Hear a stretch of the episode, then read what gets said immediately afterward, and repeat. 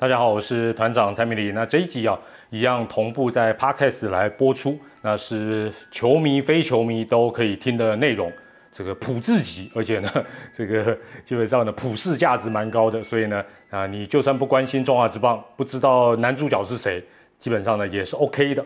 那这一集啊，如果你是透过 YouTube 的话呢，一样没有字幕，一样啊，这个来不及，因为今天算是一个临时企划。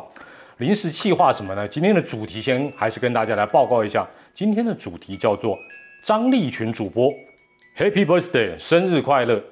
那因为今天的这个呃，现在这个社群软体真的厉害啊。其实我本来不知道张立群今天是生日的哈，这这坦白讲有什么好关心？男人跟男人之间干嘛要知道这些事情？但是脸书他会通知你啊，就是脸书通知了我才知道啊，原来今天是张立群生日。但是基本上呢，我我不知道他几岁。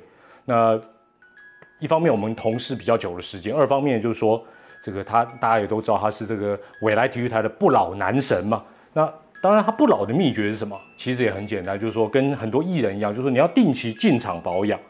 哦，所以有些时候你看他在这个 NBA 的开场或结尾或中场的时候，你发觉哎，今天表情啊比较僵硬，有时候不是累喽。好不好？过一阵就会比较自然啊，这是当然我乱讲的了。好了，这个今天当然在张立群这个不知道几岁大寿的过程呢，呃，我要来分享一些张立群主播的事情，给大家趣味一下或者是参考一下。但是我又不太知道要从何讲起哦，所以我就列了十个题目哦，Q&A 的方式哦，来一个自问自答啊，因为一样。啊，团长的 podcast 跟这个 YouTube 基本上是没有正妹一起主持的，所以我只好自问自答了。好，那接下来这个十个题目啊，给大家做一个参考一下了。首先第一题啊，请问第一次看到张立群的印象？哎，这个问题哦，呃，蛮蛮算是蛮老派，但基本上真的我是没有什么印象。原因是哦，首先他不是我，他应该不是我面试录用的。如果是我，我怎么会不知道第一印象？原则上不是，他是透过特殊管道进到未来体育台。那有机会，呃，他其实在很多地方都有讲过了，还蛮有趣的。但是我没有什么印象。那只记得他一开始是在未来体育新闻这边服务，啊，然后接下来呃调转到呃球赛转播组，也就是我这一组，啊，但是他一开始是播篮球。大家都知道，早期我来体育台包山包海啊，什么赛事都有录，分成很多区块。那篮球大家都知道。我只擅长三分球，其他我都不擅长，所以我也没办法教他。所以一开始啊，平心而论，就是说，因为比较没有跟他太多接触，所以没有什么第一印象。好，这是第一个问题。第二个印象是，这么多年来跟呃张立群共事，有没有什么印象最深刻的事情？呃，应该也算是有啦，就是说，但也比较早期，就是说，呃，初期啊，张立群主播可能不知道，大家他有一段这个甘苦的辛苦的岁月啊，堪称这个未来阿信呢。那因为他在刚入行的这个初期，尤其是调到我们球赛转播组的时候，他是负责篮球。但本台这种专业体育台里面有非常多篮球，不只是达人哦，也不是神人，是篮球魔人。他被他们盯的真的很惨，好几次他都快要崩溃哦。我只负责做安慰他、鼓励他的角色，其他我也帮不到什么忙。那我们里面有哪些这个篮球神人或魔人呢？开玩笑，我们有前直篮的总经理哦，这是我的长官们。第二。我们有前资深篮球主播，还有 SBL 最佳教练，哇，这些都是我长官，那也都跟张立群共事过，那是开玩笑，所以他当时怎么播，基本上都有人有意见。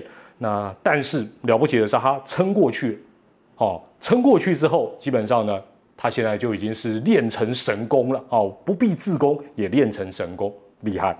那但那段过程其实他很辛苦了。那另外我我我有一个事情突然想到，就是早期哦，像到目前为止都是一样，我来体育台我们也有很多爱好棒棒球或篮球的人，所以分别会去报一些业余的比赛，什么新闻杯啊等等。那篮球方面特别重视。那大家都知道张立群刚加入未来的时候还是小鲜肉，而且他是平中哦，有沾过酱油的篮球队这个前校友，所以呢。他的技术啦，各方面当然比我们一般人要来得好，所以他一直有一段还蛮长的时间都是未来体育台篮球队的一个主力哦，而且呃到目前为止基本上都还算是了，但他现在好像升格什么什么女子队的教练，这个我我也很少去关心他。那但是那时候他还是小鲜肉，当我们主力的时候呢，哇，我那印象很深刻，我去看过一两次，要求我常常场内外都有很多这些篮球专家，大家都是我的这些长官们呢，不停的在指挥他，立群。快，立群干嘛？然后然后哇，七嘴八舌啦。同一时间，坦白讲，我要是他，我我咋的 K 笑？我到底要听谁的才好？好，这是这个印象上比较深刻的事情。那第三个问题是，张立群主播私下的样子跟荧光目前有没有差很多？诶，如果以现在二零二零年来看的话呢，我认为他还有百分之十的偶包了，偶像的包袱，毕竟他是 idol 出身的嘛。那百分之二十他还是要依循我们公我们公司算比较保守的一家公司，所以他还是要依循我们公司的文化跟规定。但是其他的百分之七十，跟你在荧光目前看到的，或者跟他的 FB 他的这个粉丝页看到的张立群，基本上是啊几乎是一样的哦，所以没有没有太大的差别了。好，第四个问题是张立群他最大的优点是什么？嗯，哎，其实还不少，但是如果只能讲一个的话，就是谦虚啦，谦虚。那虽然谦虚或者什么谦卑、谦卑再谦卑哦，已经是在这个世道上不流行，但是应该就是谦虚了。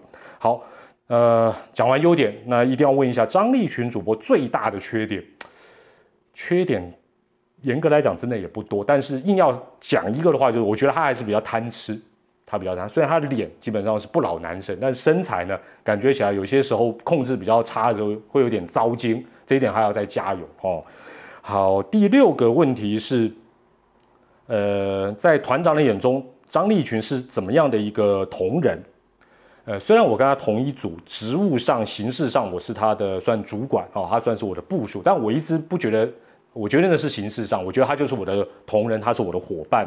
那我们相处的方式，工作上面相处或者私下相处的方式，我觉得蛮蛮成人、蛮大人的。什么意思？就是说，基本上我们很少碰面，我们不太需要特别碰面，或者什么定期一个礼拜什么开一次会都不需要，我们大部分都不需要。我们只透过社群软体，我们都我们是用这个 WhatsApp，我们这一组是用 WhatsApp 这个通讯软体，通常呢这个沟通一下就搞定。那交代他的事情呢，基本上 OK，绝对可以放心。那有些时候我一忙，或者是有一些突发状况没有交代他的事情，基本上呢，他也不会让我有什么好担心，他也会主动去做一个处理，然后跟我报告。所以基本上我们是一个非常成人、非常呃弹性的方式在共事。好，这是第六题，第七题，呃，是不是趁着今天来说一些张立群的绯闻或者是八卦？